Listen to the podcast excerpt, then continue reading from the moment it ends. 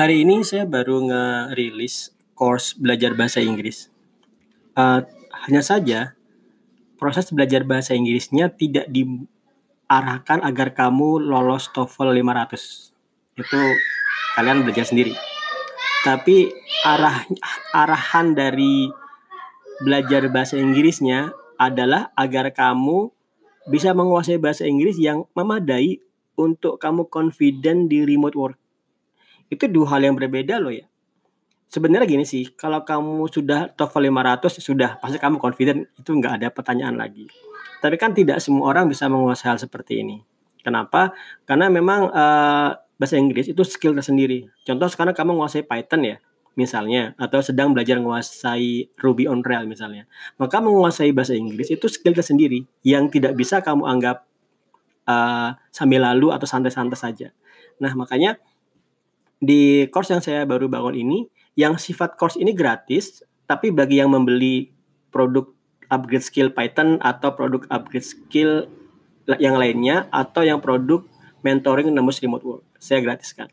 Nah, uh, di sini adalah yang penting itu adalah kamu bisa tanya jawab dengan klien dalam bahasa Inggris tentunya. Kemudian juga bisa memahami dari suatu job, kamu bisa memahami deskripsi jobnya, dan juga terakhir kamu bisa menjawab atau membuat cover letter dengan job yang tadi ditawarkan oleh klien tersebut. Nah, yang menjadi permasalahan kita itu adalah di bagian confident. Confident dalam bahasa Inggris di negara kita itu kecil banget. Kenapa? Karena kita tidak menggunakan bahasa Inggris sebagai bahasa persatuan. Saya nggak tahu, nggak saya nggak tahu apakah ini bagus atau enggak ya. Dari segi nasionalisme uh, bagus banget kita punya bahasa Indonesia. Tapi dari segi hubungan internasional, kita jadi susah banget karena negara kita bukan negara yang berbahasa Inggris. Uh, ya mungkin zamannya Pak Karno itu bahasa Inggris itu bahasa penjajah ya atau bahasa Belanda. Tapi Bung Karno sendiri malah lancar di dua bahasa tersebut, Inggris dan Belanda. Yang maksud saya adalah bagaimanapun juga menguasai bahasa Inggris ini nggak mudah. Nah, arahkan arahan yang saya buat adalah agar kamu menguasai bahasa Inggris bisa confident. Caranya gimana?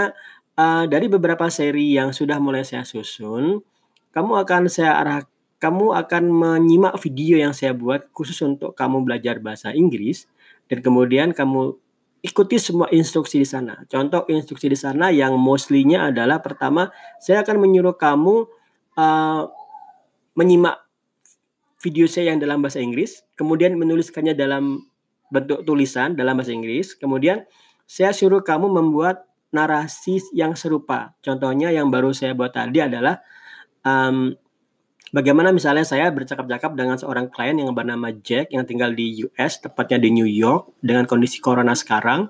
Kemudian saya mengirim email ke dia dalam bahasa Inggris dan dengan tiga topik corona, uh, corona di New York dan mengajak dia untuk membuat uh, kantor di Indonesia, tepatnya di Bali. Nah, level pertama adalah dalam membangun confidence ini, kamu bisa langsung cus aja hanya dengan tiga topik tadi. Kamu buat dulu tiga topik, Corona, Corona in New York, Moving Office to Bali. Ini sempurna kalau kamu sudah bisa seperti ini, maka kamu udah confident, kamu nggak butuh course ini lagi. Jadi misalnya dia langsung ngajak kamu ngobrol, kamu akan bisa langsung menjawab castis cus meskipun kamu sedikit mikir-mikir ya, tapi that, that's no fine, that's no problem. Nah, Kemudian tapi yang kalau kamu nggak bisa seperti itu, yang kedua adalah kamu silakan dahulu menulisnya dalam bahasa Inggris. Kemudian kamu narasikan, kamu kamu bacakan. Kalau ini masih terasa berat, tahap pertama adalah kamu buat dulu di bahasa Indonesia di Google Translate, kemudian translate ke bahasa Indonesia, kemudian bacakan. Kemudian saya minta kamu untuk merecord pembacaanmu di YouTube dan di-upload. Itu akan membuat kamu bisa confidence tahap demi tahap. Saya ingat pertama kali uh, saya bekerja remote di perusahaan langsung yang membutuhkan stand up harian, maka yang saya lakukan adalah stand up itu sebenarnya cuma lima menit ya per orang ya. Bahkan cuma tiga menit kadang-kadang kalau nggak lama-lama. Cuma tiga menit. Cuma permasalahannya adalah uh, kadang-kadang kita nggak confident dan tiba-tiba Padahal cuma disuruh apa yang kamu lakukan sekarang, kemudian apa masalahnya, kemudian besok mau mau melakuin apa. Kalau awal-awal nggak confident itu begitu mau ngomong tiba-tiba apa yang mau diomongin hilang semua. nah dulu awal-awal saya tulis dulu apa yang mau saya sampaikan, padahal cuma sekedar sekedar draft aja ya. Misalnya uh, uh, today what um today what I have done is one first creating scraping for blah blah blah. Dua second I have problem with this AWS website where it keeps asking for uh, captcha. Kemudian tiga, three, uh, tomorrow I'm going to continue my work today because I'm not yet finished it. Nah, tiga hal ini kamu aku saya dulu ya, saya tulis. Kemudian saat stand up, voice chat, saya ngobrol, bla bla bla bla bla.